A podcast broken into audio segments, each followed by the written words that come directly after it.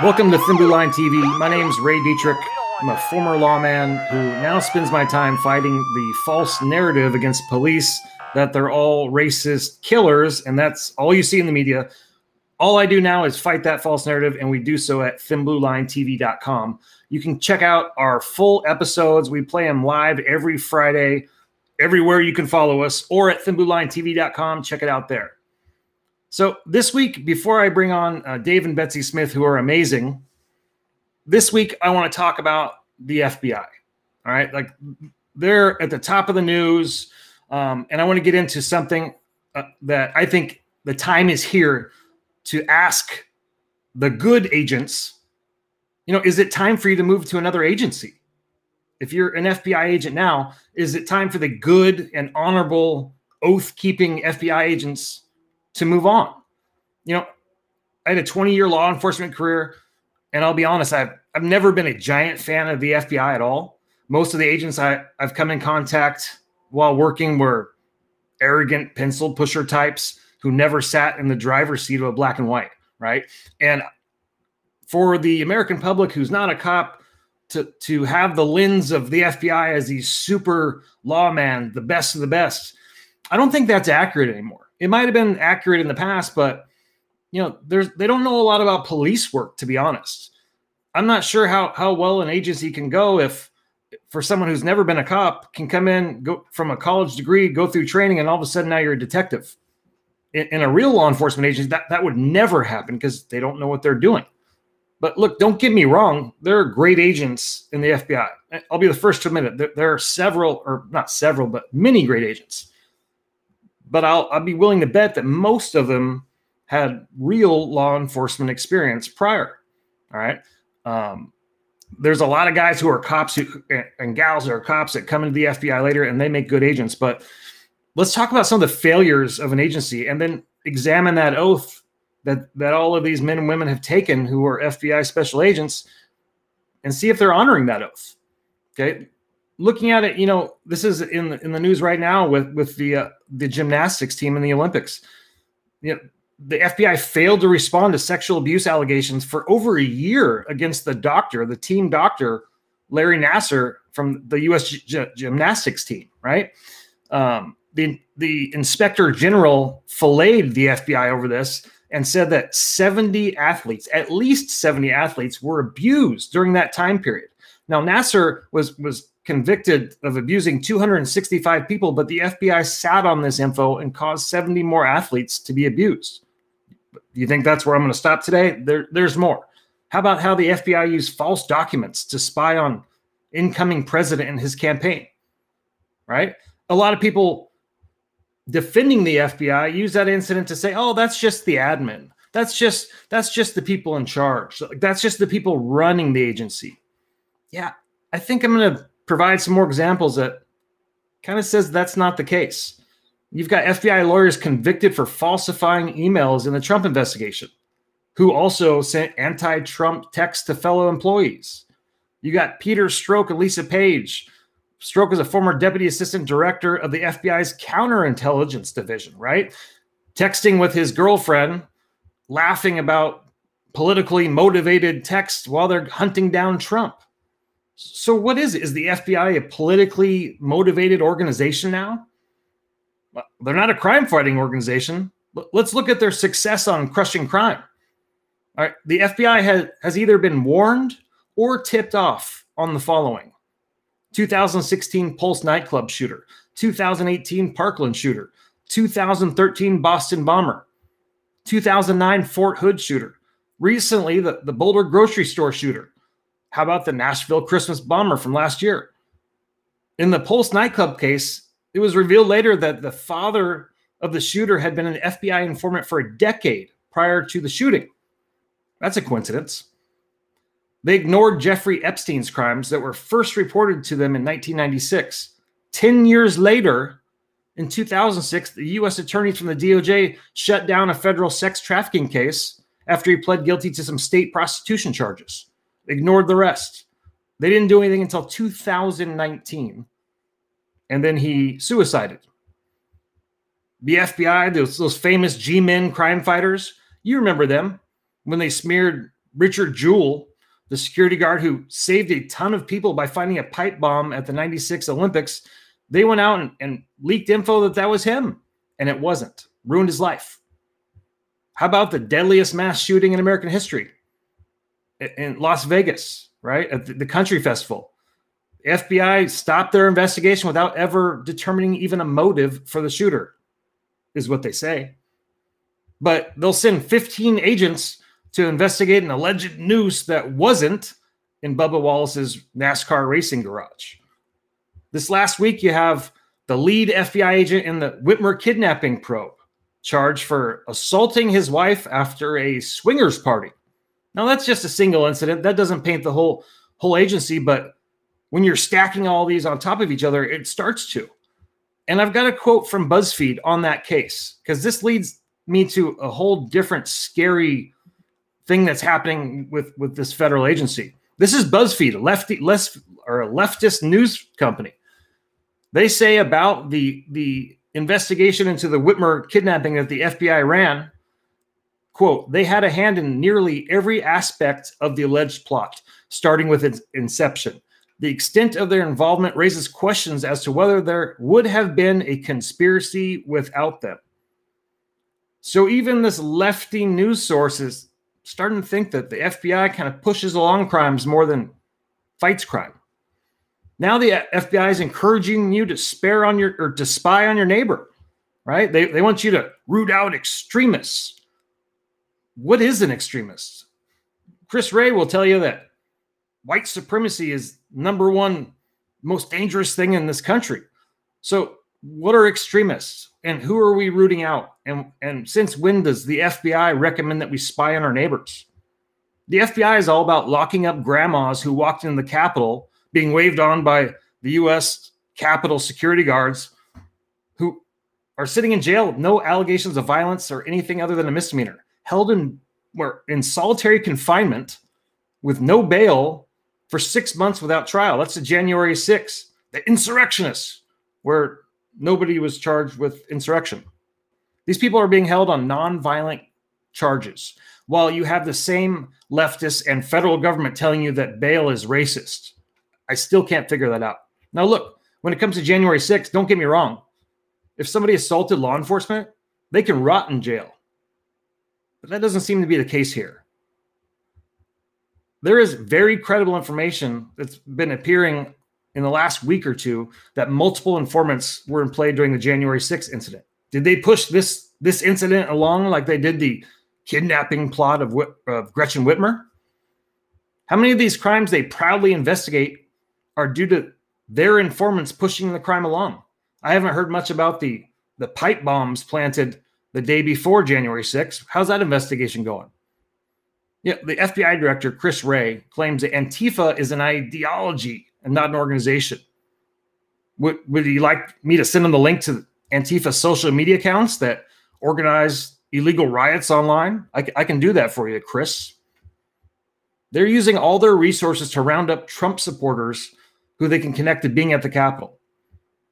What about what? What are they doing about the, the 250 declared riots in the last year? Dozens dead, two billion dollars in damage. They're rounding up BLM and Antifa rioters, right? The Antifa that regularly assaulted federal buildings in Portland night after night, assaulted law enforcement across the country. They're rounding them up, right? Asking their friends and family to turn them in, right? Wrong. They're still just going after Trump supporters. Now, look, people think the FBI is this massive behemoth agency. It's only 35,000 agents and support staff. To give you an idea, the LA County Sheriff is running at 20,000. NYPD is much more than that. It's a small agency. So don't think that, oh, maybe there's just a couple bad apples. There's apparently a lot of bad apples in the FBI. So I, I ask you, the good FBI agents. I know you're there. I, I know some of you are there. Hopefully, many that still, oh, you know, support the oath that you that you swore. I swore the same oath that that you did. But let me ask you: Are you upholding that oath? It seems you're in a, politi- a politically driven, corrupt organization. What, what will you do about it? You know, it's time to look at yourself in the mirror and see if you believe you are upholding the Constitution by working for this agency. But don't worry, real law enforcement is desperate in need of recruits. Maybe you could go be a real cop. All right, so at thinbluelinetv.com, we have been shadow banned, deplatformed, demonetized, suspended, thrown in Facebook jail, all the things, had accounts deleted. We get constantly attacked. So it, it's important that you support those that support us. So check out this this message from our friends at Mammoth Nation. America's under attack, and they're all around us. I'm talking about liberal Democrats, and they're out to destroy everything that we've worked so hard for. Mammoth Nation's here to fight for you. You only get one vote, so let's join forces. We support conservative lawmakers and the causes you hold so dearly. We stand behind our police, veterans, the Second Amendment, and much more. We need your help, so join today. All right, I am back. I have two special guests. If you if you're a cop, you you probably know both of them. You've probably seen training from both of them. They're all over the place uh, legends in the business. Uh, Betsy Brantner Smith and Dave Smith are here. Welcome, welcome, welcome. Hey, great to be here. Yeah, we are great. thrilled. Now, you guys are both 30, 40 year cops. I won't say 40, but 30 year for Dave. I, I believe you're a 30 year cop. Betsy, you're like 29 year cop. Is, is yeah. that what, what, we're dealing yeah. with here? Yeah. Well, okay. she's never, you know, both of us have been our whole adult lives in law enforcement or law enforcement training. You know, I mean, uh, that's the whole thing is, uh, you know, we, we've never stopped any whether we're with an agency or we're out training you know that's the this is our life yeah and, and you guys are published authors. You speak all over the country you train all over the country. Uh, we'll get all the links for your training company in these videos at jdbucksavage.com we'll, we'll take care of that. But i brought you here because you guys are experts who who aren't afraid to, to tell the truth about law enforcement. And this show is all about telling the truth cutting through the big lie, which is all cops are racist killers and everything you see out there. Um, so, good example of w- what's happening in social media and the media w- was a story that came out last week um, out of Wisconsin. And basically, a video went viral. Some anti police activists took a very small clip uh, from a traffic stop that sh- supposedly showed a cop planting evidence. It went viral. So, let's take a look at that video real quick. Hey, bro, what's that? What's what? That you just threw in here. What's what word? I got I got you on camera, bro. I got you on camera. We're all good. Hey, bro, you just threw that in here. Yeah.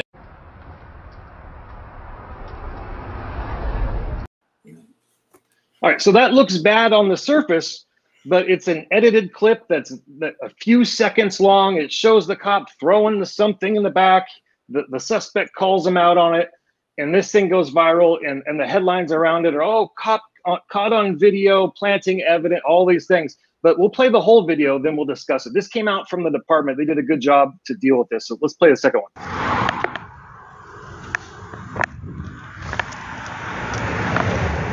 What's that? What's what? What's what word? I got, I got you on camera bro. I got you on camera. We're all good. Hey bro you just threw that in here. Yeah because it was in his pocket and I don't want to hold on to it. That's on their body cam that they took it off of him. So. You that in here, bro. I got you on camera, man. I'm telling you where it came from. So. I got you on camera, bro. It's an empty baggie at the moment too. So. Okay, buddy.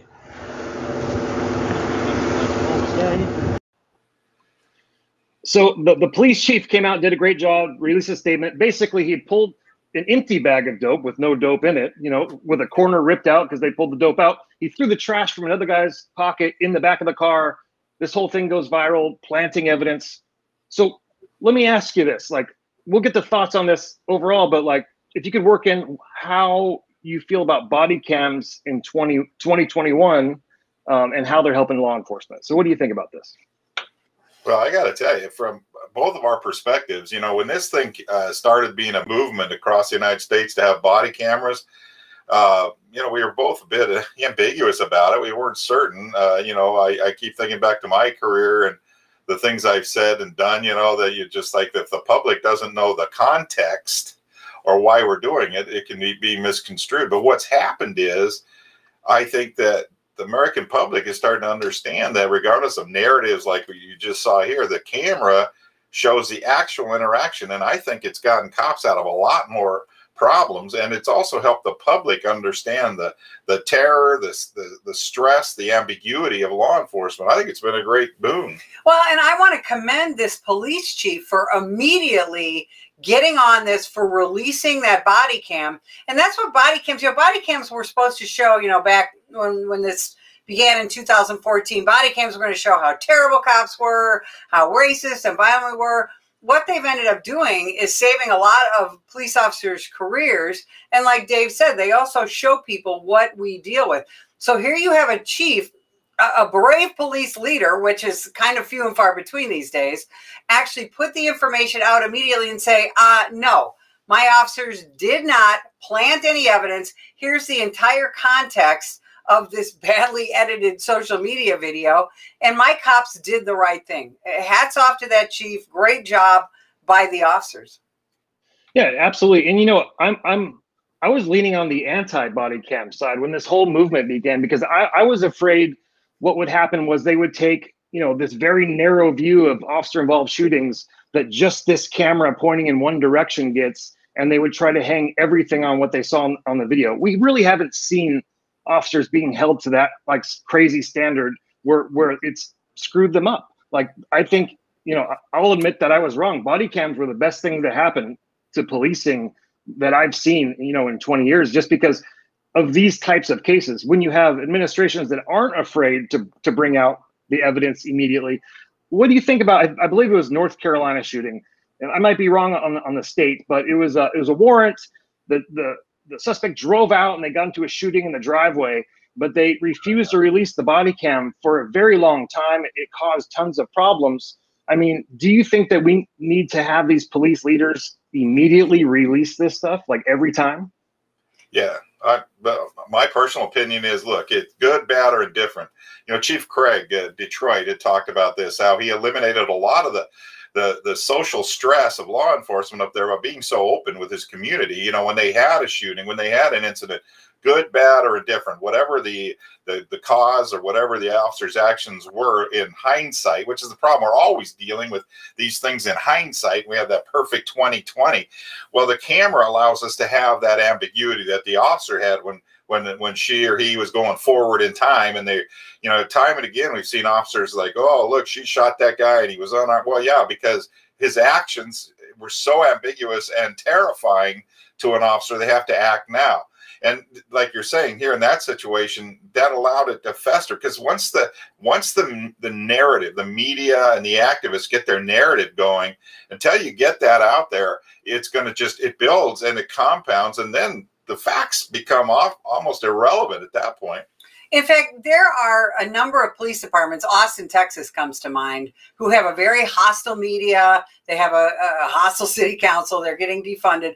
One of the things that they do is they have their own video unit now produce videos with the body camera to show people here's what happened. This is what needs to happen all over the country is that police departments need to release the body camera along with a statement and it's got to happen very very quickly. And like chief craig has talked about for many years he says i talk to the public immediately and when they ask me something that i don't know i say i don't know but i'm going to find out and i'm going to get back to you we gone are the days where we have a public information officer put out a press release and then we kind of let the media chew on that. It, things are such that you know the media is now everyone. Social media is is a platform and we have got to speak to that. And so let's show people that we're doing the right thing and not just letting people because as we've all known for decades if you don't give the media information they're going to just make it up. That that is absolutely true. And you know and even if they are fast like this like the the, the big problem and the big question is this department was lightning fast about fighting this false narrative. But how many people do you think saw the real version versus the original version that got millions of views? And how do we combat that? It is it, you know, organizations like the National Police Association, shows like this. Um, like, what do we do to, to switch the narrative when we're fighting against people who want to get clicks off of you know, alleged misconduct when it's not there. Well, we've got to have brave leadership like this chief. We also have to have some ramifications for that guy who edits this video and puts it out that the cops did something wrong. I I would like to see those police officers involved with that uh, file a, a lawsuit. I'd like to see some civil action. I'd like to see also some criminal ramifications if possible, if, if Wisconsin law allows. And then let's make sure that we keep pushing it out there. That look, here's what happened to these guys who put out this video. They're getting sued. They're getting criminally charged. If that's possible, we got to be we got to be loud about it, and we've got to be frequent in the way that we get out there and talk about this particular incident. Because you're right, the false narrative is out there that these cops did something wrong, and they didn't do a damn thing wrong. Right. The problem is the narrative becomes the dominant. Again, uh, let's face it, most of what we call news today is actually a propaganda. It's designed to instigate social action. And, and the truth is irrelevant. And that's the whole problem. Uh, they will edit, they will uh, censor, they will do whatever they need to to create that narrative. And sadly, the media today is anti-police, and that's just a. There's no other way around it. Uh, sure, local stations and uh, and our viewers out there can go, oh, you know, my station supports. Well, yeah. The problem is the mainstream media uh, is is anti-police. They are pro-social activists, and that always leads to these problems. You know, it's just like talking about you know our, the program. You know, let's uh, let's comply then complain. You know, try to get people to understand. There's no don't physically resist any whether you believe it's illegal or not. That should be something that you'd think the media would embrace. It's been total silence because they like resisting. They like that visual. They like that film at 11. And unfortunately, it's just not healthy. No, it's unsustainable, you know, the way it's going. So hopefully we can make that turn. When you have these woke politicians who are anti-police pushing legislation now, right? Like in, in Washington state, we're going to talk about this next. I'm just going to go over a few of the things here that are included in the in the House Bill 1054 that just went into effect Sunday in Washington State. So this is their their version of police reform. I mean, everything, every bad idea you've seen um, to reform the police is now law, pretty much in Washington. So let's let's take a look at what a mess this is. Uh, bans chokeholds and, and neck restraints. So there's that restricts vehicle pursuits and use of force to only when police officers have probable cause rather than reasonable suspicion. And we'll get into an example of that here in a second. Um, and, and if, if you're not a cop, in a nutshell, reasonable suspicion is, is basically when you have common common sense that based upon a few things that are happening that, that there's a crime occurring and this person could possibly be doing it. Probable cause is when you have enough for arrest, you can do a warrant and, and they're arrestable. So they're saying in Washington, you can't chase somebody or put your hands on somebody unless you have probable cause. It's a massive switch. They did away with no knock warrants. Um, it, they, they did something which I'm not totally opposed with, where requires officer intervention on excessive force. I don't really have a problem with that. Um, making it easier to decertify officers in the state, a new state agency. What could go wrong with that? To investigate police use of deadly force, um, making it easier to sue officers and requiring police to exhaust appropriate de-escalation tactics. Uh, here we're almost done, but there there's another one that the wokesters really screwed up. Um, in their quest to get rid of military grade weapons, they've now banned beanbag shotguns. So like they took away a less lethal uh, option for these officers. So here's the example, and then we'll get into this uh, of the reasonable reasonable uh, suspicion and probable cause difference. Police get dispatched to a burglary call say you have a, a suspect description of, of, you know, red shirt, blue pants, uh, white male, and you arrive as an officer, you see the person matching it, you see them leaving, you see them get in a car and drive away, you don't have enough to stop or, or, or pursue or use force on that person based upon Washington state law. So how do you think this will turn out? Well, eh, who is this going to hurt? This isn't going to hurt the police. You know, all, all you're doing is saying police have to do less work. So this is going to hurt the citizens, uh, especially in in uh, urban centers and also in rural areas. You know, Washington State is a very diverse uh, state. You have everything from Seattle and that whole area to then you go down south to Spokane, where we train a lot, and and it's it's an incredibly diverse state. There's a lot of rural areas So now what what's going to happen in a lot of those areas is people are going to end up taking the law into their own hands because they're not going to have law enforcement to depend upon. The cops are going to show up, take a report, and that's going to be the end of it. I, it's going to be dangerous, mostly dangerous for the community. Well, it's the kind of thing you wonder: was there an adult in the room when they discussed it? Was, was there somebody there who had any rational thinking? This is all visceral, emotional, and when you ask yourself, who would allow this? Because the problem with probable cause is again a hindsight thing. I know by the I get I accumulate all my facts with my suspicion, with my knowledge, with what I whatever the crime scene gives me or testimony gives me, direct and real evidence, indirect evidence, all these things that we all learned about in the academy. None of these politicians apparently have a clue about or have ever even sat in a trial, as far as I can tell. And all this is designed to, to hurt law enforcement's enforcement of law. So I, I, you have to ask yourself, what is the teleological end? What is the world they want to create from these laws? And I have to believe what it is. They, they're trying to totally uh, eliminate the effectiveness of state and local law enforcement. This is a push, I think, nationally for a federalized law enforcement. You can bet once it's a federal agency, there are not going to be any rules for them. And you'll see probable cause. Uh, uh, reasonable suspicion won't even be an issue anymore because you won't be allowed to question it. And this is the problem I see. I think it all is a utopian dream. That right now, though, the, the citizens of Washington State have to live in this semi-chaotic world, and the law enforcement officers are, who still care are trying to do the job in what's become a, a, an incredible hindrance. I mean, Ray, think about when you were on patrol. How many medical assists did you go to? How many runaway reports did you take? How many suicidals did you go to? How many unwanted person calls did you go to? How many welfare checks did you do? None of that is going to be possible now for the police to do in Washington state. So who's going to deal with all of that? Are we going to send social workers? Are we? Are is is uh, the dispatch center just going to say, "I'm sorry, we don't respond to those calls"? What is going to happen to those communities when the police no longer get involved in those situations? Right. One well, more. Yeah, I mean, just one Good. more issue that that really fired me up when we studied this law as being passed is the problem you have is is that too often there's an ambiguity when I have an action because my idea when I have probable cause is based on my experience, my knowledge, and all those the the, the totality of the circumstance. Now I'm going to have a third party analyze what my decisions and my actions were to see if I reach that threshold and all it is, it's a new way to create liability for the officers on the street.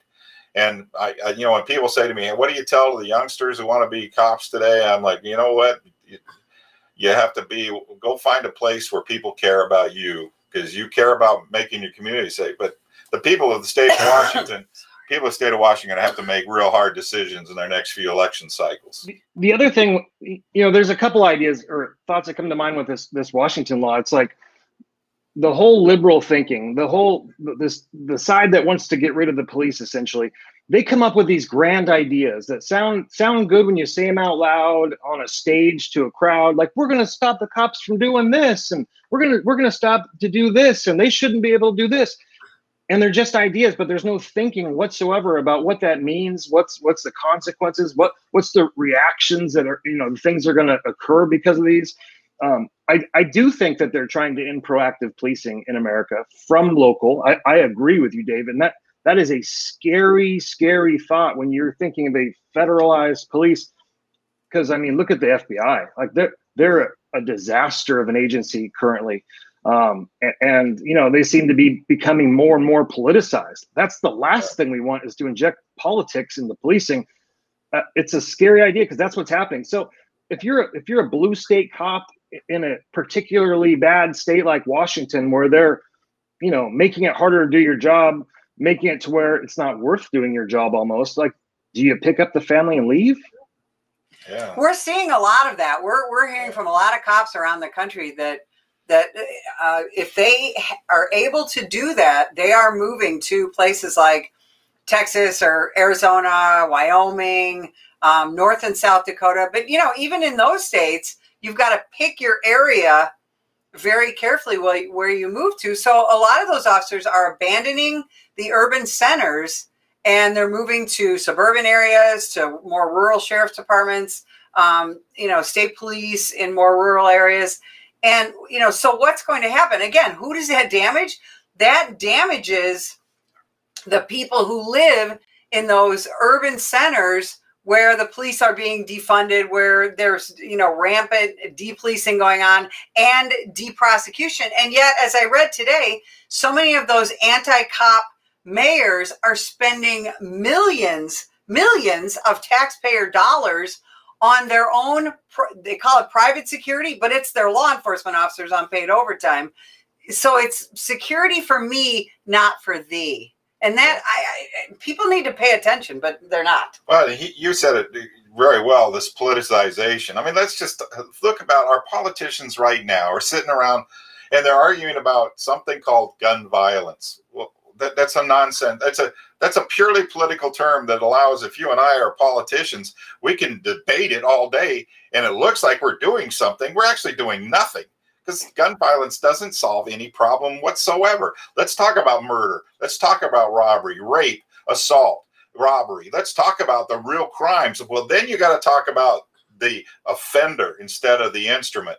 And that's what they don't want to talk about. They're not solving any real social problems. And like I said, I believe this is all designed to undermine state and local law enforcement. And this is something to pay attention to, all of you chiefs and sheriffs out there. What's going on? You know, with our different, uh, you know, accrediting bodies and these type of things. Right. We have got to, you know, let's look at New York City, for example. They got rid of stop stop and frisk because it was racist. What has happened in New York City? It used to be the safest large city in the nation. Now, again, violent crime out of control, shootings out of control. And and again, they also have a prosecutor who doesn't want to prosecute the even the most serious of crimes. They have uh, bail reform, so literally nobody stays in jail to await trial unless it's just been a, a mass murder. It's insanity, and yet we're all sitting back going, "How much worse can it get?" Well, hopefully we don't find out the answer to that question because uh, I'm afraid it could be a lot worse. exactly, and that's the whole thing. You know, we we're sitting here talking today, but I, I gotta wonder, you know, the the problem we have is the pro law enforcement crowd tends to fight fair. We tend to try to argue the point. We tend to try where our opponents are, are driven by pure emotion and they use again most Americans don't understand what the nature of propaganda is. And all you got to do is watch your evening news tonight and you're going to find out what it is extreme emotional driven content all these things well that's not how a republic is supposed to work. That the, the, the this is one of the problems. This may you know. That's just to me, it's a very dark time coming up. Betsy, we can get into something more serious. You're, you're the spokesperson for the National Police Association, great organization. Uh, we put out a lot of the stuff that you guys do on uh, Thin Blue Line TV. Um, you have some news for us on a recent survey, something you want to talk about. So I will just hand it over to you because uh, this is very important.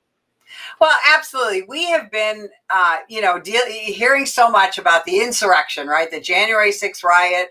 There are hearings going on now. I've, I haven't seen that much weeping since uh, my daughter's high school graduation. But uh, uh, the thing is, is the National Police Association decided to see what American voters really thought because we're we're an apolitical uh, organization. We don't get involved in politics. And yet, this January 6th uh, talk of an insurrection and one riot of all the riots out of 2020 and 2021 seem to be particularly politically motivated. So, we got with Rasmussen and put out a poll to find out what do American voters think about all the 2020 riots. And we found out that 66% of American voters across all racial lines believe that Congress should be investigating all of the 2020 uh, riots, not just January 6th. And not only that, the voters believe that the police officers who were involved in those riots, who got injured, who remember we had police officers killed. We had a, a everybody forgets early on in the George Floyd riots, we had a federal law enforcement officer killed in Oakland, California in a drive-by shooting. He happened to be African American. We had Captain David Dorn, who was a, a retired St. Louis police officer, went to try and protect his friend's store from looters. He got gunned down. He was also African American. We had a Las Vegas police officer paralyzed in the George Floyd riots in Las Vegas. We had over 2,000 police officers injured. Many of those were career-ending injuries. We had we had physical injuries, we had vision injuries, and of course we had countless post-traumatic stress injuries as these officers watched their precincts burn down. They they even tried to burn down a Ronald McDonald house in the George Floyd riots. They tried to burn down a nursing home in Minneapolis in the George Floyd riots. And yet we're talking about one riot in January of 2021 in Washington D.C and we've got uh, overly emotional uh, both police officers and congresspersons talking only about that riot no they're not even talking about the riot this is my problem I want to know what happened January 6th. I want to know if there were FBI uh, agents or FBI uh, uh, informants in that crowd instigating. I want to know why there wasn't enough security there. I want to know why they let people in. I see video after video. And these are the problems we have. Look, let's examine the entire event, but don't just give me a narrated version. And that's what we're just getting. This, this is pure propaganda. I don't want any any officer to be assaulted in a riot, but I don't want this nation to be a myopic analysis of, of an event, a singular event. That we all were mad that anybody breached the Capitol, but wait, who couldn't foresee that? And then you're telling me we have all these informants there, you know, and all these people knew to be there. Uh, an Antifa guy is doing all the videos, gets paid 70 grand to video it while he's inside the Capitol. What what's going on? But those are questions they don't want to answer. Meanwhile, we want to know about Antifa. We're told by the FBI uh, director that it's a, more of an idea than an organization. Uh, I don't believe that. BLM is an openly communist organization, but we don't have anybody really explaining what that means. And this is the whole problem with America. I don't believe I'm the only guy, and I don't believe the three of us are the only three people that are confused why our country can't focus on multiple issues, and especially one where thousands of people were injured, uh, tens of thousands of, uh, of, of, businesses damaged or, or residents damaged and no one seems to care because the media it doesn't fit their narrative. It's very frustrating time. And apparently it doesn't fit the political narrative of the left who again wants to they don't want to talk about black lives matter. I think we've come to a point now where i think most americans realize that black lives matter doesn't really care about black lives. You don't see them in chicago talking every weekend about about how many black lives are lost in Chicago or St. Louis or Baltimore or Los Angeles. So I think people are starting to understand. And in fact, that's what our poll right. showed. When we talked to people, they said, yeah, we want to know, we want Black Lives Matter, uh, the Black Lives Matter riots investigated. They also said, you know what, we don't believe that American law enforcement is racist. They also said, we don't believe this flag, this thin blue line American flag, most of our respondents said uh, that flag's not racist. The people who fly it aren't racist. Everything that this poll has, and I would encourage people to go to nationalpolice.org or go to my Twitter feed and read this poll because what this poll says is what most of us are thinking. And yet, frankly, the legacy media has largely ignored it. Right. This is the same media that constantly yells the word democracy in a republic, but that's neither here nor there. But the problem is what the NPA does, has done is shine the light of what, okay, then if a democracy is so important, let's see what the demos, the people, what do they think about all this, you know? And they, they tell, they've told very clear two thirds that's a lot of people. Uh, you know, that's a huge percentage. Say they want to investigate what happened across this country, not just January 6th. And that's something that I, I hope the media eventually picks this up. But again, you've got radio silence, it seems, across the board, except for a couple places like Breitbart. Well, and I think a, a part of it too is that, and uh, the respondents said, two thirds of them said, we want the politicians who are ignoring the 2020 riots to be rebuked. We want them called out. And I think and they, a, and they need to be. Absolutely. It's, it's absolutely ridiculous that they're spending this much effort on on one riot. They're still telling lies about uh, Officer Sicknick saying he was killed by Trump supporters. That didn't happen.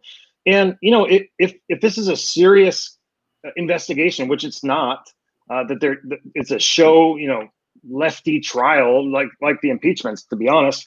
But if it's a serious investigation, look, I, I investigated officer involved shootings at my my unwanted time at IA. I hated it, but that's what I did. I would love to see how they cleared the shooting of Ashley Babbitt. Like that, maybe that's just me, but I would love to see how they justified deadly force in that in that shooting. And uh, you know, they've already decided the DOJ. It, it's it's just it's a it's a mess right now. And I think the results of your poll tell a different story than what the media will tell you. I, I do believe that the, the majority of people out there still support the police, but the media is allowed to paint this picture that they're just racist killers all the time, and it's just it's just we're it's in a mess. Two billion dollars of damage in, in the riots, dozens of people killed, two thousand officers hurt. Compared to the Capitol riots, where literally there's videos of people being led in by Capitol cops, opening the door and waving them in, and now they're sitting in, in solitary confinement literally for six months without bail, where you can commit any crime in a big blue city and you're out the door to commit the, a crime the same day again. It's it's a crazy situation we're in. Um, I don't know where this ends. You know, like you were talking about the feds and the informants too. Just this last week, the plot to kidnap Gretchen Whitmer was found to oh. be full of informants, and even a lefty reporting magazine that put out a lot of this information came to the conclusion that they didn't know if it would even occurred without the informants. So it, we're in a mess. Well, that's the problem. You know, you when you when you reach that line where is it is it entrapment or is it an investigation? And you know, uh, both of us worked narcotics for years. You know, and you got to be careful how you uh, assist in the, in the in the commission of any crime, drugs or anything. Uh, because you can't be the one that in, instituted the thought for the act. And this is the problem, you know, uh, most American public doesn't understand what we're talking about in entrapment. And yeah, you know, this is one of the problems here. We're in this very critical time in our society, and the government's choosing a side instead of choosing the law. And that's one of the problems. We have laws for a reason, and, and the politicization of laws in our, in retrospect, if we still write history five years from now, this is going to be considered a very dark time when the when the when the government is choosing a side and enforcing only the laws that that they choose. That, that's not the executive branch is not given legislative power, and yet what we've seen now is that that uh, that seems to be happening. And, and again, you know, uh, it's it's a tough time. And again, I, I want to say this. I this is one of the things I admire about those people still wearing the badge and the gun out there on patrol. That in spite of all this, you have people who are day to day the heroic uh, men and women who serve this this uh, this republic, and they should be revered. And, and I know the three of us are are pro law enforcement beyond belief, and, and that's why I think our our criticisms of what's going on should carry a little more weight because no one's more law enforcement oriented than us three.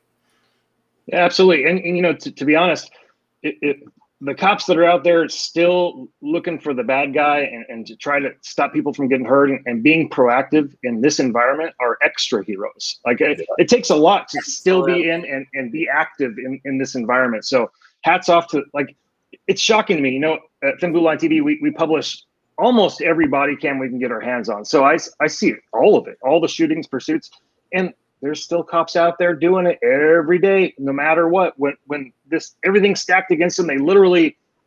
I mean, I had the feeling that these guys could go to jail at any time for doing their job, right? So they have that feeling too. They're still out there doing it. Like that's that's the definition of a cop. Like doesn't matter the consequences. I'm going to go help people.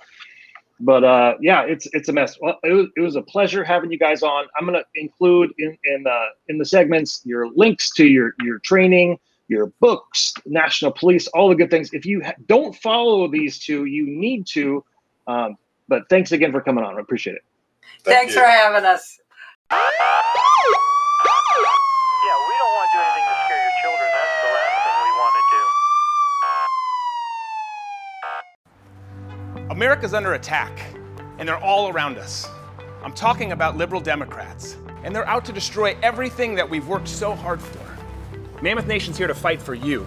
You only get one vote, so let's join forces. We support conservative lawmakers and the causes you hold so dearly. We stand behind our police, veterans, the Second Amendment, and much more. We need your help, so join today.